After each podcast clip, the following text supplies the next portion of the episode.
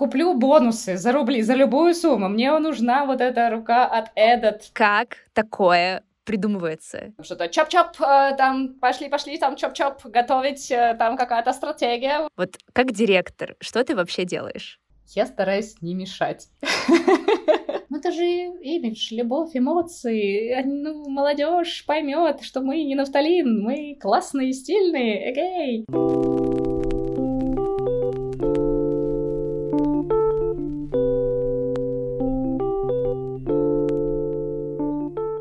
Привет-привет, с вами подкаст «Как поступить?». Я его ведущая Ксюша. Я выпускаюсь с медиакома вышки, работаю тем лидом в HR-техе и в этом сезоне болтаю с крутыми спецами из медиасферы, чтобы понять, как в нее эффективно попасть, потом в ней удержаться и еще и не потерять себя. И сегодня у меня в гостях по этому поводу Анна Лопада, директор по маркетингу программы лояльности Сбер. Спасибо. Ань, привет. Всем привет. Ксюша, спасибо большое, что пригласила. Слушай, я вообще обожаю собирать контекст и в начале встреч всегда рассказываю, а как каким-то образом с героем, гостем, спикером связано. И я думала, блин, а как же я связана с Сбер Спасибо?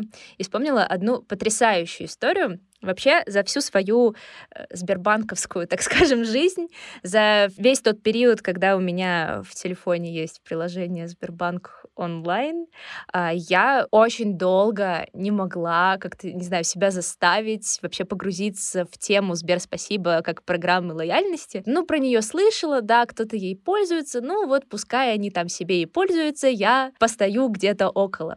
И вот однажды мы сидели с моей подружкой у нее в гостях, заказывали самокат, и я увидела, как она вместо 542 рублей заплатила 32.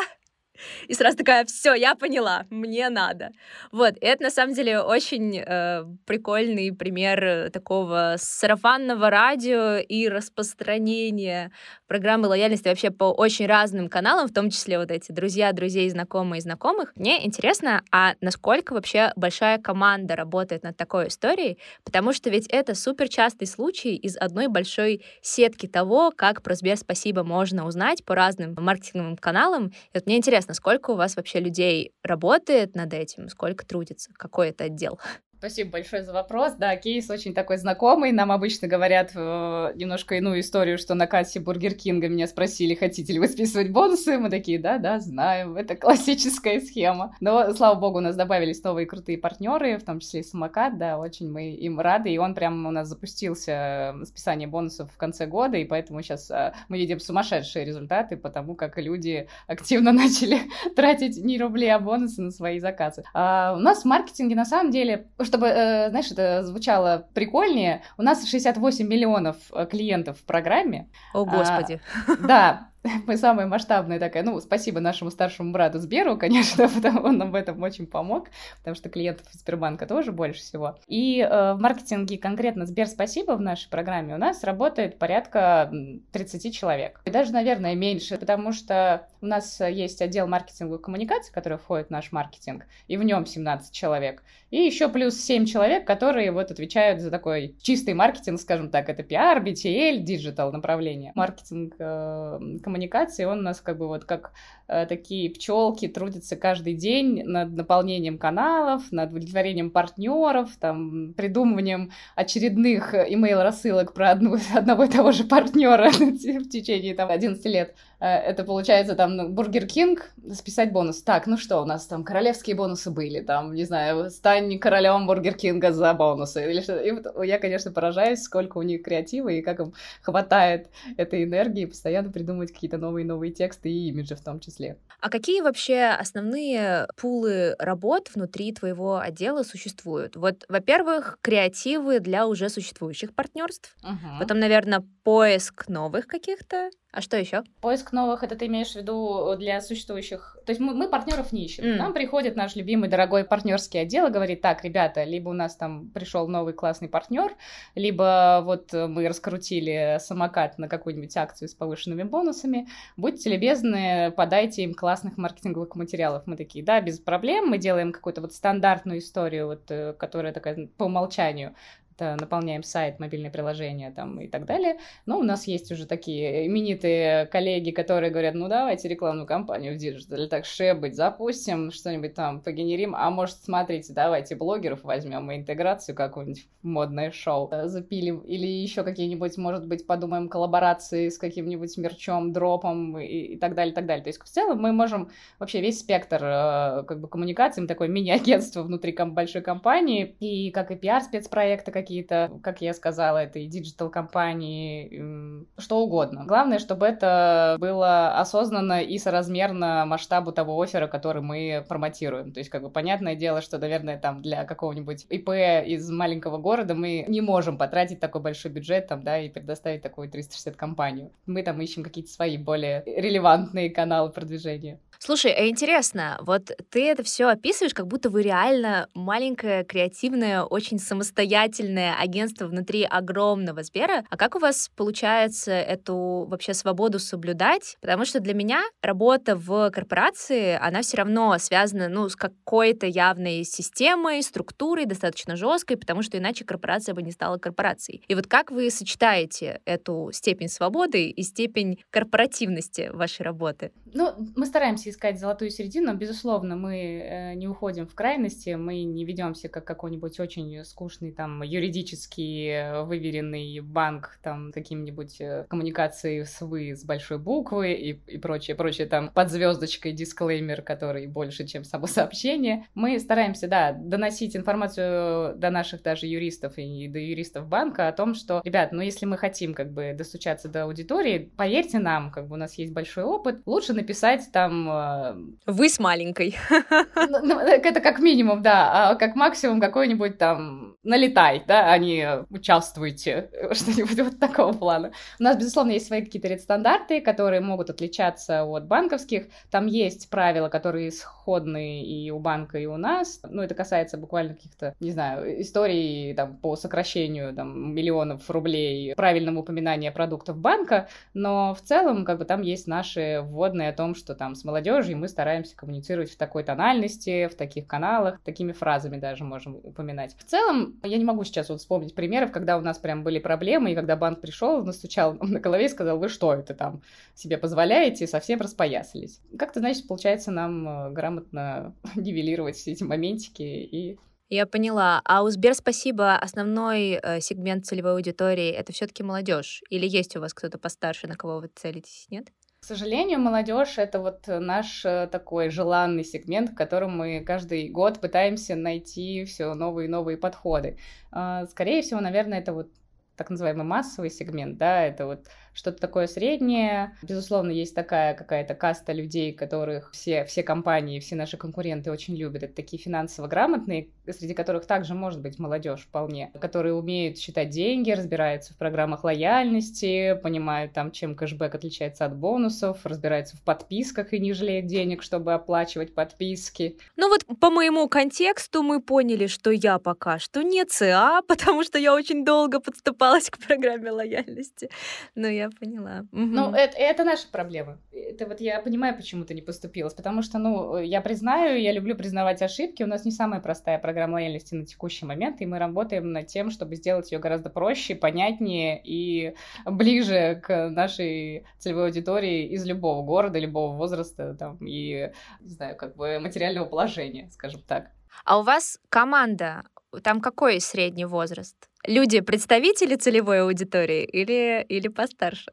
Да, я самая старая в этой, в этой команде порчу статистику, а так в целом, наверное, средний возраст а, ну, 26 лет. Ой, это здорово. Мне кажется, клево, когда, ну, плюс-минус представители целевой аудитории имеют доступ к работе с этой аудиторией. Мне кажется, вот в этот момент рождаются такие самые прикольные проекты, такие точечные и очень точные. Согласна. Я обожаю вопросы к людям на руководящих позициях, чем эти люди конкретно занимаются.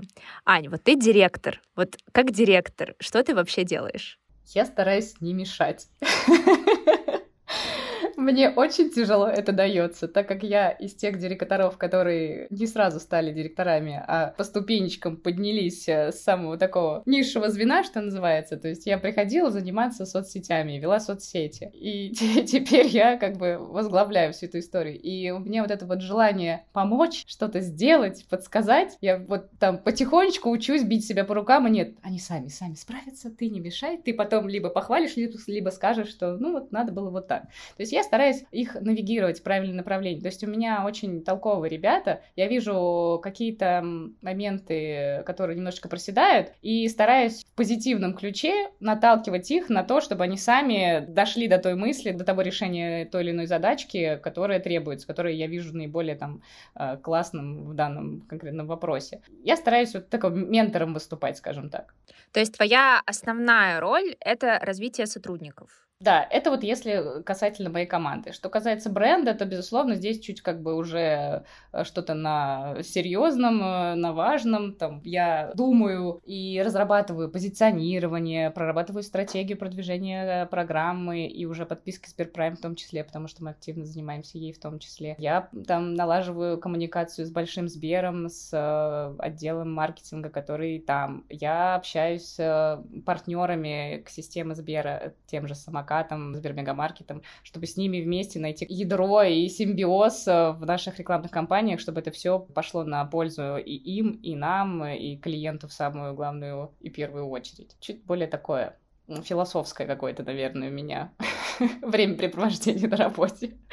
Это приятно, знаешь ли, когда можно... Не, на самом деле это супер большая работа. И взаимодействовать с разными сегментами уже существующей компании, у которых есть собственное видение, и которое вам как-то нужно поженить со своим, звучит как очень серьезная и порой вообще не философская на самом деле задача. Ты упомянула, что вообще-то директором стала после того, как вообще пришла в качестве SMM-менеджерки. Правильно я услышала, да? Угу, все верно. А расскажи поподробнее вообще про свой карьерный путь, как ты до Сбера-то дошла? Ну, на самом деле, карьерный путь в Сбере у меня сейчас самый э, длительный, потому что у меня пошел десятый год, как я работаю в Сбер Спасибо. Я сама порой вспоминаю и немножечко пугаюсь такой цифры, потому что я никогда не думала, что я на одном месте работы буду столько лет. Я вообще считала, как бы ты, ну, не принято столько лет работать на, в одной компании. Но э, так как я сменила здесь очень много позиций, я не считаю, что я работаю все время в одной и той же компании. И компания меняется, и там моя роль в этой компании меняется, и команда у меня меняется, и, соответственно, как бы такое ощущение, что я там каждый год год, грубо говоря, в новой компании работаю, да, ну или с каким-то такой периодичностью. А начала свой путь в маркетинге я с агентства Комьюника. Я там занималась вообще очень смешными вещами, то есть я пришла туда совершенно незрелой. Ты студенткой тогда была? Нет, уже нет, уже не была студенткой. Я, почитав интернет, э, посоздавав для себя какие-то группы в соцсетях, подумала, что ну, а что тут сложного-то? Все понятно. И пришла, к счастью, оказалась очень классная команда ребят. У меня был очень здоровский руководитель, который меня всему обучил. Мы там начинали с того, что мы делали мониторинг упоминаний бренда и ручками из Яндекса копировали и говорили, так, это негатив, это позитив, это нейтральное. Составляли экселевские таблички о том, что, ну вот, про ваш бренд говорят, конечно, что там, не знаю, это не, не, не достает до супер какого-то отношения. А здесь как бы все супер, да, здесь вот ваша упаковка там огонь, или там в Москве, или в Рязани где-нибудь тут вот не понимает, зачем им использовать или столько денег. И вы руками это собирали? Ну, тогда еще не было, мне кажется, это было так давно, и не было никаких э, движков, инструментариев, CRM-систем, которые это все мониторят, самостоятельно делают выводы о том, что да, тут у вас тональность от месяца к месяцу растет или ухудшается. И где мы теперь? Теперь все сделает чат GPT. Ой-ой-ой, да-да-да. Ну или как минимум просто уже, да, какие-то IT-системы, которые процессинги настроены. Это, конечно, гораздо сейчас удобнее и проще в этом плане. Да, и вот мы общались, как раз-таки это был пик того, что у нас появился одна из запрещенных соцсетей ныне, и все бренды, естественно, захотели быть там. А почему? Непонятно. Ну как, Вася, Петя там, и мы тоже, нам тоже нужно туда. И вот мы там частично отговаривали какие-то бренды туда заходить, каким-то придумывали концепции и позиционировали того, как нам отстроиться от конкурентов и, и выпендриться. Я помню, у нас был бренд бытовой техники, и он был немецкий. И они к нам пришли с э, задачей промотировать их пылесосы, серию пылесосов. И мы такие долго думали и решили, а, что так, ну это немецкий бренд, нам нужно это как-то отразить. Давайте внесем немножечко образовательные нотки. И, соответственно, мы нас создали группу, которая называлась «Вас из даст», что такое пыль, и рассказывали там про пылевых клещей, про там перо подушки, и вот это вот все как важно пылесосить верно. Эти фотографии пылевых клещей я до сих пор помню, это такой страшный, увеличенный джук какой-то. В общем, и, естественно, так нативненько говорили, что а вот тут пылесосы с хепофильтрами, которые у вас там антиаллергенные все дела и спасут от этих полевых клещей сеяли панику, короче. Люди никогда не думали, как выглядят полевые клещи, и тут вы им решили показать. Да. Так, значит, случилось у тебя это замечательное агентство. Да. И потом? Потом я ушла работать в банк, в другой, Бинбанк, и там был э, проект э, кредитных карт. Там еще в самом начале был Тинькофф банк, он был основным конкурентом, и в Бинбанке развивалась тоже такая была карта Эликсир, уже давным-давно ее нет, но там была собрана, прям подобрана крутейшая команда специалистов, которые под управлением э, экспата, который там все время на английском там что-то чоп-чоп, там пошли пошли там чоп-чоп готовить, э, там какая-то стратегия, вот это, это был очень смешной, но очень харизматичный руководитель. И вот мы все там думали, я занималась там, да, коммуникациями, в том числе соцсетями, я помню, мы даже вместе с э, ушедшей платежной системой MasterCard э, разыгрывали билеты на концерт Бейонсе, когда она была в Москве. Такое было, представляете, Бейонсе пела в Москве. Но проект, к сожалению, не смог набрать нужных оборотов, не случился, и поэтому как бы я оттуда ушла в наш дорогой Сбер. Ого! То есть Сбер — твое третье по счету место работы? Такое крупное, которое я могу назвать, и которое было связано с маркетингом в чистом виде.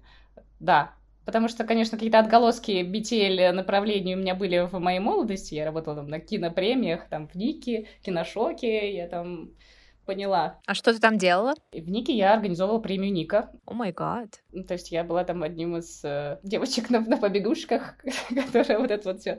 Или фестиваль короткого метра. Ну нет, организовывала премию звучит более солидно, чем девочка на побегушках. Ну да, да, ну честная, да. Я же не одна ее организовывала. Но тем не менее, опыт был очень хороший и колоссальный, конечно. Но это достаточно реально быстрое вхождение в нужную тебе сферу, и здорово, что ты как-то так вошла и очень уверенно уверенно обосновалась в маркетинге внутри банков, так скажем, учитывая, что второе место, ну, такое какое-то актуальное для маркетинга, тоже был банк. Это очень достаточно интересная последовательная история. Мне кажется, редкая. И не только тем, что ты потом на 10 лет аж задержалась. Причем я супер согласна с тем, что если ты внутри этих 10 лет супер разные позиции занимала, абсолютно очевидно, почему тебе не наскучило и как ты, собственно, здесь осталась. Мне интересно, а как вообще получилось так, что ты доросла до директора? Какой это был э, путь, если вкратце? Что нужно было тебе сделать, чтобы стать директором по маркетингу?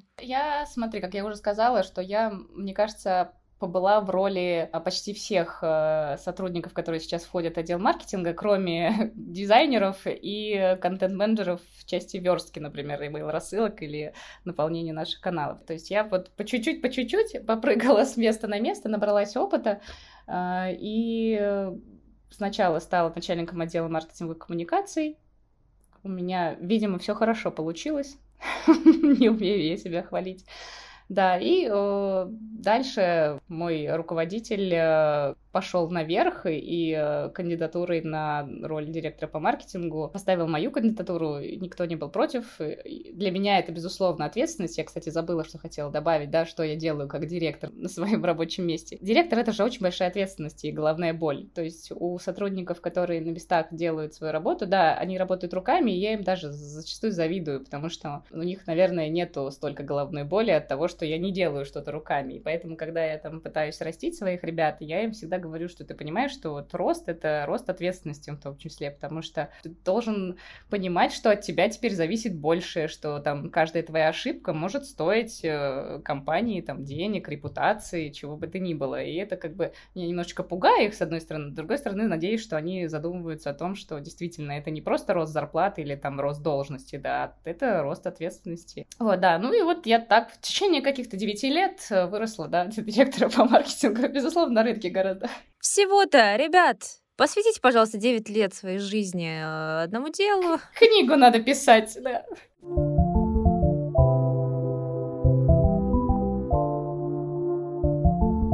У меня есть к тебе такой э, достаточно философский, кстати, вопрос. Мне вот интересно, что ты думаешь насчет утверждения, что директор должен быть абсолютным мастером той сферы, ну или того конкретно занятия, в котором он директорит. То есть, переводя на простой русский, должен ли директор по маркетингу быть просто богом маркетинга?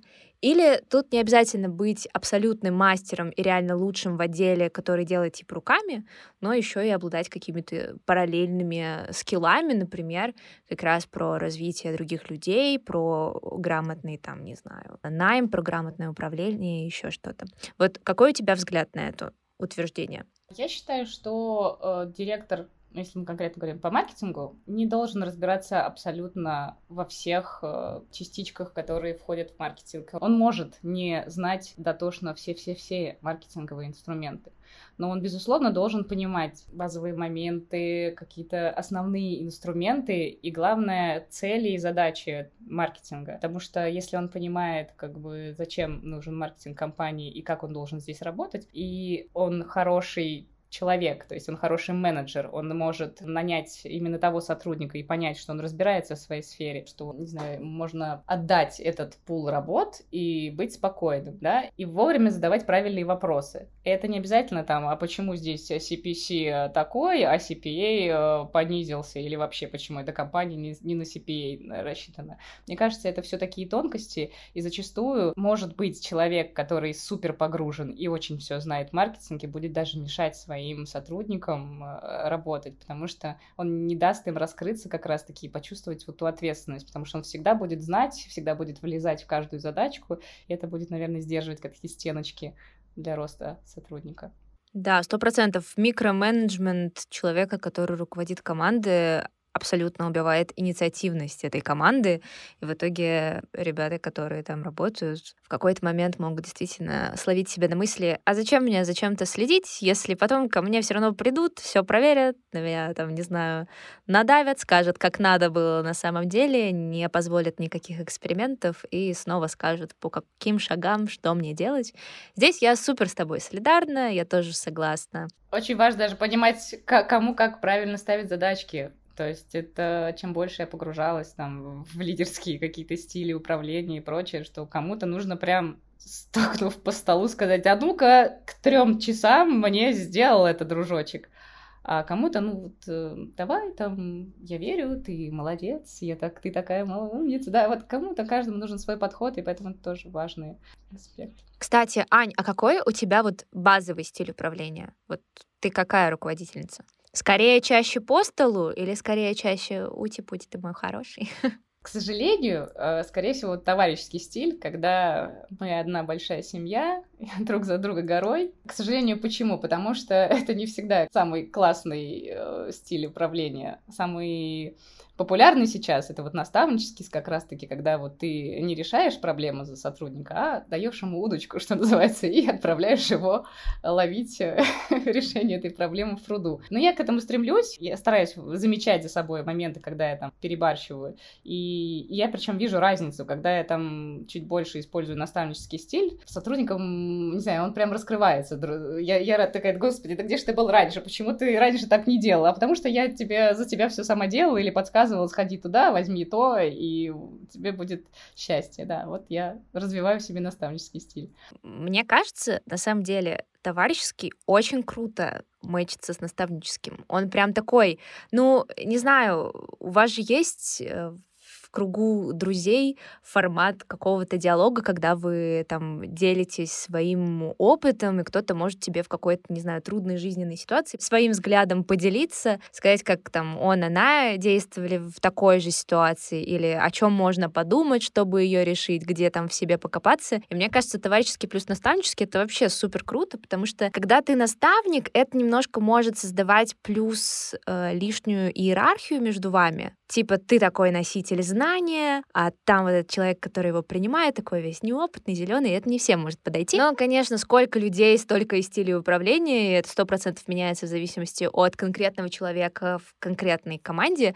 А у тебя были когда-нибудь прям провалы взаимодействия с сотрудником? Например, когда ты выбрала вообще не тот стиль, и вы в итоге не сошлись. И как ты тогда действовала? Были, безусловно, были. Я просто сама по себе такая э, отличница, э, и у меня все четко по плану. И мои ожидания обычно сталкиваются с моими проблемами, потому что когда не идет что-то по плану или ожидания мои рушатся, я не понимаю, ну почему сложно? Я же попросила сделать задачку сегодня, да, почему она не сделана сегодня? Какие-то эмоциональные моменты случались, безусловно. Находила коса на камень, потому что сотрудник с той стороны совершенно не приемлил вот такой вот э, авторитарный стиль руководства, управления, и случался скандал, то есть и задача не была выполнена, и отношения испорчены, но там, проработав этот момент, в том числе там с психологом, да, и обдумав, э, проговорив, как это обычно бывает уже, когда не надо, после этого надо было сказать вот так, Аня, а надо было там, не знаю, написать письмо или описать и узнать, в чем проблема и так далее, и так далее. К счастью, умею делать выводы из таких кейсов, и чтобы их не допускать э, в будущем, потому что, ну, и очевидно, это не приносит плюсов никому. Ни сотруднику не становится к тебе лучше относиться, ни ты к сотруднику, и задача не решена, как бы вообще. Три по всем сторонам минусы. Но такое случалось, да, признаю. Вообще, я сейчас подумала в целом о кризисных ситуациях в командах и не на примере каких-то, ну, отдельных казусов или скандалов даже, может быть, но на примере всей команды. А, есть ли у тебя какие-то советы по тому, как работать с сотрудниками в кризисные моменты? Например, когда у вас кризис в целом в компании в отношениях внутри, когда есть какие-то внешние условия, а это, к сожалению, достаточно часто происходит, когда еще есть какие-то факторы, которые прям на всех негативно влияют. Вот что тогда делать, чтобы поддержать друг друга и при этом поддержать не только отношения, но и некоторый хотя бы минимальный возможный уровень работоспособности? А, да, последние годы, конечно, развили у нас э, это чувство и умение антикризисного управления, не то слово. Пандемия, конечно, нам далась очень тяжело, потому что я фанат офисной работы, то есть я на удаленке дома не могу. Мне нужно общение с людьми, мне нужно моих людей видеть, мне там нужно там лучше постучать по плечу и сказать, а вот давай вот так напишем или сделаем, чем описывать долго, меня не так поймут, сделают не то, а, сделай сама, нельзя, Аня сама, и вот этот вот пор порочный круг, он, конечно, давал себе знать. Тут э, забота юмор очень спасает. У нас как-то в отделе все, э, ужасное слово, форматные. То есть все понимают э, какой-то не всегда понятный другим отделам юмор, э, какие-то наши приколы, там какие-то наши фишки о том, что так, что-то мы начали много материться. Теперь приседает каждый, кто матерится. Или там не пошло, приседать не понравилось, теперь мы засчитываем и покупаем какие-нибудь вкусняшки на отдел. Много разных каких-то кейсов, а так безусловно, как бы это обратная связь. Э, в времена пандемии она была наиболее частая. Просто разговор по душам. Кто-то идет на этот разговор, и, и отлично, и мы вместе общаемся. Кто-то не идет, и тогда я не лезу в душу и жду момента или говорю, что ну, если захочется поговорить, то давай обсудим. И, и личные какие-то вопросы, и профессиональные, если там ты чувствуешь, что выгораешь, и так далее, и так далее. Безусловно, мы с HR-отделом стараемся какие-то там устраивать мероприятия и какой-то замер температуры по больнице, чтобы тоже вовремя держать руку на пульсе и в случае чего предостеречь какой-то взрыв эмоциональный или профессиональный. Мне интересно теперь, сколько вы поприседали? А там каждый, каждый, как бы, за каждое матерное слово приседаешь. Ну, порой я лидировала, да. Нормально подкачались за пару дней. Порой, да. Мы так и говорили, что маркетинг у нас самый отдел с самыми крепкими ногами, да. А какие у вас вообще корп активности есть внутри команды? Сейчас, к сожалению, из-за того, что мы поделились, там все равно часть команды работает на удаленке, у нас э, чуть реже получается встречаться, но мы стараемся выходить куда-то там погулять в парк, э, выпить э, лимонадов где-нибудь в городе, особенно летом, это нам больше нравится. А раньше мы часто устраивали такие ужасные названия, но мы так и не придумали ему какой-то альтернативный едальный день. То есть, когда ребята приносили собственноручно приготовленную еду в офис, Класс. А, кто не мог приготовить еду, он либо заказывал что-то, либо приносил какие-то напитки, играли в настольные игры, ну, в целом как бы общались, слушали музыку и как-то так. Ой, Ань, белая зависть, потому что я работаю, в, ну, прям практически полностью-полностью распределенной команде. У нас буквально каждый член команды просто по миру разбросан. Кто-то в Канаде, кто-то в Израиле, кто-то в Грузии. Поэтому мы, ну, встречаемся очно крайне редко, когда все таки выбираемся на какой-то общий корпоратив, на какой-то нейтральной территории, в которую все могут въехать безопасно, так скажем, и без проблем там виз и прочего. Так что прям белой завистью э, меня сейчас накрыло после того, как ты сказала, особенно про едальный день. Вот я не умею готовить. Мне интересно, чтобы я принесла. Мне кажется, я бы отлично сварила всем чай. Кстати, вчера так случилось, что несколько ребят из команды были в Москве, и мы в итоге встретились на день и поработали вместе. И это был такой крутой experience. Вообще, я прям чувствую, как мне не хватает иногда вот этого хотя бы коворкинга. Ладно, не офиса, ладно, мы стартап, пока не офис, но хотя бы коворкинга, и я просто ощутила этот заряд энергии, и на самом деле до сих пор на нем живу, и сегодня прям проработала на таком прям excited ощущений, так скажем. Так что я полностью поддерживаю любовь к офлайну. Наверное, не к постоянному, но к очень частому, чтобы поддерживать реальные вот эти взаимоотношения с людьми. Это прям в онлайне делать сложновато через экраны. И даже пандемия меня э, не научила прям полностью, не знаю, как-то кайфовать от э, Zoom-коллов, Google Митов и прочих таких историй. А, слушай, я вспомнила один вопрос, э, который хотела тебе задать на старте, когда мы обсуждали в целом маркетинг как таковой, но я его не задала, однако очень хочу. Меня интересует, в чем вообще фишка маркетинга программ лояльности. Вот какие там есть особенности?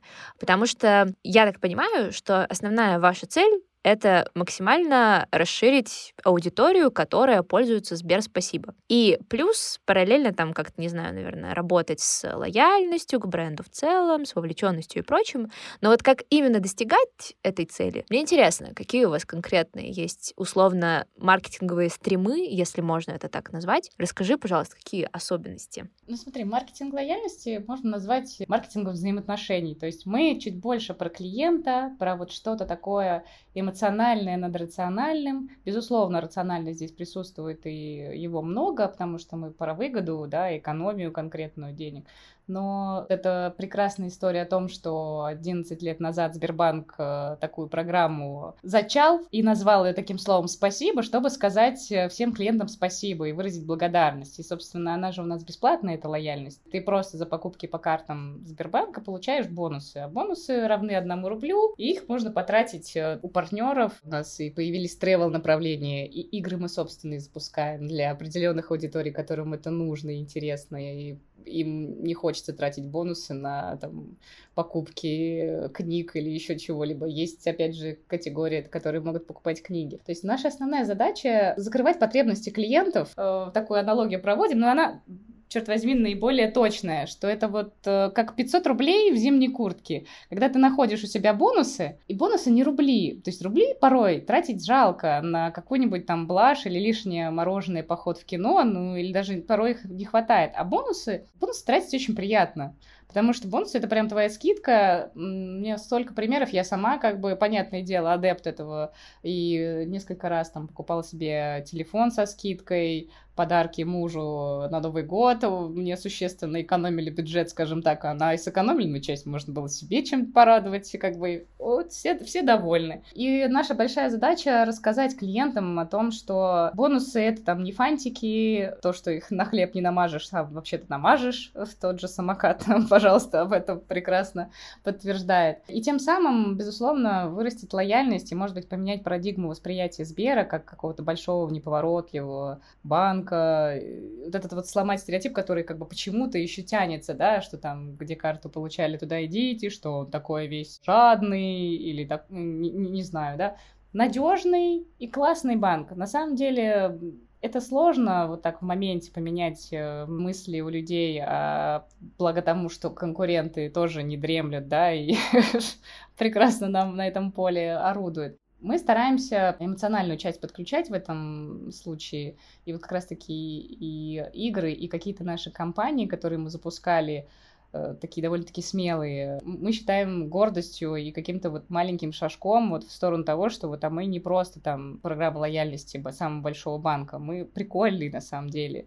Спасибо, это классная штука. И вот мы запускали, э, если позволишь, коротенько расскажу Конечно. такой проект Drop, по названию ты уже понимаешь, на какую аудиторию мы целились. Это, очевидно, не пенсионеры, да? Дроп, все модно, стильно, молодежно. Мы а, взяли крутых трех а, дизайнеров а, slash художников, которые сами создали свои коллекции из трех предметов для интерьера, сами их раскрасили. Они были абсолютно уникальные. Это был очень маленький тираж, и они были доступны исключительно за бонусы. Mm-hmm. То есть э, нам важно подчеркнуть как раз-таки уникальность и ценность нашей программы за счет вот этой вот истории с Money Can Buy, что за рубли ты никогда себе не получишь вот этот вот это произведение искусства. И мы сами не ожидали, что мы так попадем. Наверное, это было еще, конечно, на стыке пандемии, когда немножечко народ соскучился по любым активностям и чему-то, что происходит вовне, не в онлайне, скажем так. Мы каждый день мониторили соцсети и, конечно, каждый раз переслали друг другу скрины, где кто-то говорит, продам, там, типа, куплю бонусы за рубли, за любую сумму, мне нужна вот эта рука от Эдот, просто как не знаю что. Да, вот я сейчас как раз загуглила, как выглядят эти айтемы, очень круто, прям реально в интерьерчик, я понимаю тех людей, которые хотели купить Сбер спасибо бонусы у других людей на Авито. И, короче, да, вот отчасти мы потихонечку, потихонечку, то есть как бы вот классического такого маркетинга, который был в первые годы, мы стараемся вот развиваться с каждым годом. Это опять же к вопросу о том, что как я тут не заскучала, работая 10, 10 год, да, вот потому что всегда было разное. То есть когда мы 6 лет назад делали гигантские буквы «Спасибо», развозили их по семи разным разным городам, а потом ставили в, в парках, и люди писали на каждой этой букве, кому они хотят сказать спасибо. Потом привезли все эти буквы, составили слово спасибо, и она стояла какое-то время в музеоне, все фоткались. Это тоже было своего рода как бы такая история. То есть мы стараемся вот это вот восприятие того, что бонусы, они как бы на самом деле везде, а не только в докассе Бургер Кинге в самокате, они э, там в твоих платежах э, за коммунальные услуги ты можешь их также вернуть. Там, это какой-то, не знаю, там букет э, подруге, жене, маме, другу, кому угодно, да, без повода, потому что у тебя есть бонусы, и тебе не нужно тратить на это а, рубли. То есть вот мы стараемся на такой, на территории эмоций сейчас взаимодействовать и растить лояльность э, и к банку в том числе, и к его продуктам через вот такие вот истории.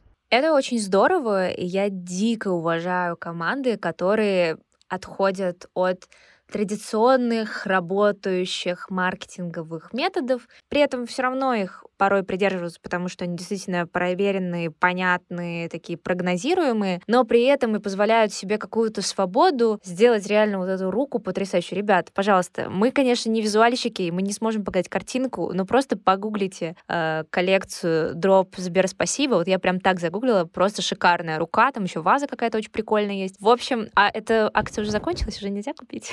Да, она была, к сожалению, да, в 2021 году. Поздновато, поздновато. Ну ладно, ждем тогда новые дропы, так скажем. Э, я дико уважаю команды, которые вообще это придумывают, но, знаешь, вот тот самый момент, когда ты в каком-нибудь телеграм-канальчике видишь э, новую акцию какой-то вот просто любой компании, которая реально очень прикольная, интересная, необычная, и говоришь, вау, реально, точно, ой, а так реально можно было? Блин, очень здорово. Вот, и такая реакция у меня постоянно возникает, и у меня после нее сразу следует вопрос, как такое придумывается.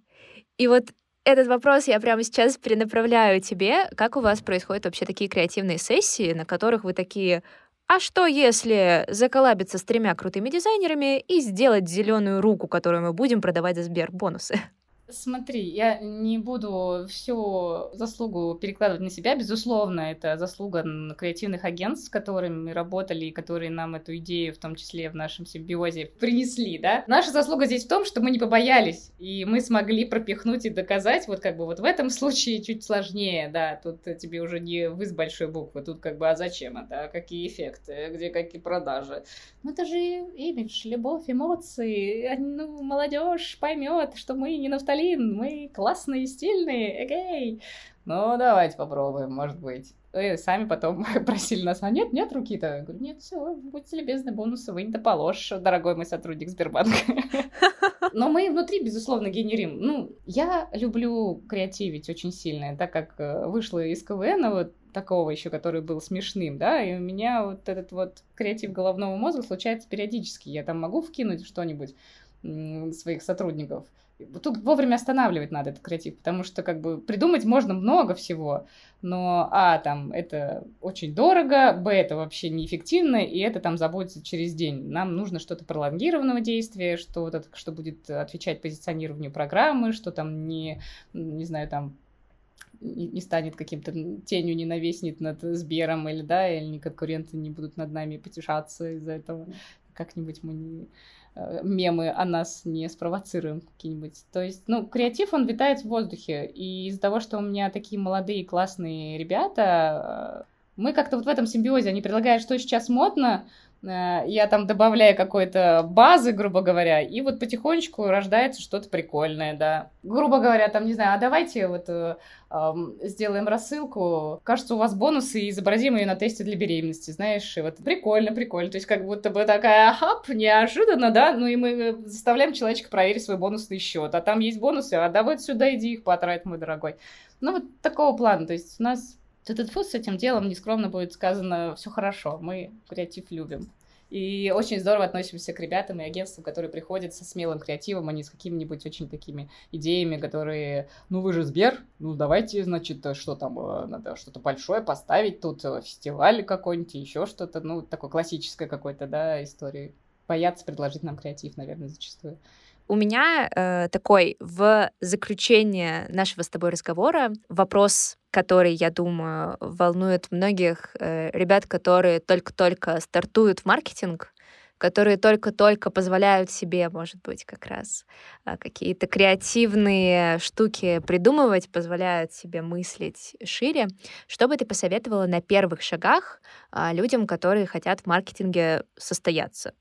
Я бы хотела им посоветовать э, понять, точно ли они хотят в маркетинге состояться. Ну, правильно ли понимают, что это маркетинг. Может быть, им какие-то более узкие направления, может, там пиар интереснее или конкретно digital история. Но если они решили вот как бы пойти в маркетинг, то э, капелька занудства, мне кажется, лучшим способом здесь будет изучение инструментария, потому что это будет самой крутой базой.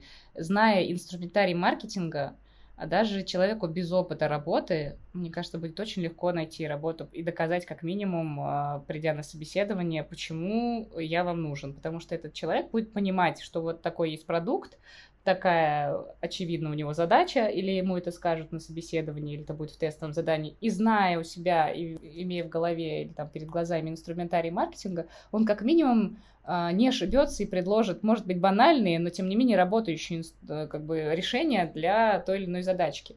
То же самое высшее образование, учение, учеба в университете, в институте, она тебе немножечко учит структурировать, учит учиться поглощать эти знания, некой усидчивости, потому что, ну, ты, ты иначе будешь э, с, прости господи, к сожалению, преобладающим сейчас клиповым мышлением, просто тебе становится, будет становиться очень скучно, и ты будешь закрывать один курс, открывать другой, и в итоге ничему не научишься. А вот тут вот небольшую базу, тем более есть классные книги, подкасты, в любой формат э, потребления этой информации, это вообще супер. Для меня аудиопотребление и там наличие кучи аудиокниг и подкастов это просто выход, потому что я постоянно слушаю там, по пути на работу, не на работу, и поэтому начинающие ребята, которые, там, не знаю, занимаясь спортом, там, по дороге в универ и, и на встречу с друзьями, они могут все время потреблять э, информацию и обучаться маркетингу, если действительно они этим заинтересованы. Опять же, наверное, а, если они выбрали маркетинг, то, наверное, их кто-то заинтересовал из сферы маркетинга. Они на какую-то звездочку обратили внимание, какого-то представителя этой отрасли, или им понравился какой-то кейс. Это очень здорово тоже следить и продолжать там наблюдать за интересными брендами и как они развиваются, или агентствами на те или иные премии выигрывают, там, Канских э, львов, или Серебряный Меркурий, или там любые другие награды, которые почетны в этом рынке. И стремиться к ним, да, и понимать о том, что эти люди, очевидно, не прошли курсы, э, как стать маркетологом, а они все-таки учились по книжкам, по там, не знаю, пара книг прочитать э, про инструментарий маркетинга уже хорошее начало. уже, может быть, человек поймет, что я и не маркетингом-то вовсе хотел заниматься. Аня, как истинный наставник и руководитель, решила всех отговорить идти в маркетинг и подумать о том, что мы реально хотим. Не, ну это я, конечно, шучу. Вообще э, база плюс насмотренность, я имею в виду какая-то фундаментальная база по твоему конкретному. Это сто процентов то, что важно вообще любому человеку, который хочет стать профессионалом в любой сфере, иметь. Самое главное, мне кажется, вообще просто интересоваться тем, где ты хочешь развиваться, и это как раз и про за людьми последить, и за кейсами последить, и книжки почитать, или, может быть, другие форматы тоже супер полезные и информативные, мало ли, это еще какой-нибудь. И э, послушать подкасты, и посмотреть что-нибудь, и какие еще у нас есть способы потребления информации. Не знаю, ментальную связь с кем-нибудь создать и начать оттуда что-нибудь подтягивать. Ну, короче, способов реально куча, и спасибо тебе, Ань, и за совет ты и за эту э, запись. Мне супер понравилось с тобой болтать и про маркетинг, и про твой карьерный путь, про который, кстати, пока что в интернете не так-то много было информации, поэтому мне было супер интересно узнать, а с чего ты вообще э, начинала, как ты дошла до той э, точки, в которой находишься сейчас. Вот, так что спасибо тебе большое. Спасибо тебе большое, Ксюш. Мне тоже с тобой было очень приятно пообщаться. И так, наверное, честно и открыто я рассказала про свой путь, только потому что у меня такой был прекрасный интервьюер и собеседник. Спасибо огромное. Ну а вы слушали подкаст «Как поступить?». Если вам понравился выпуск, ставьте ваши оценки на той платформе, на которой нас слушаете. Обязательно пишите комментарии и подписывайтесь на наш телеграм-канал «Саша знает how to». Ссылка, как и всегда, в описании. Пока-пока.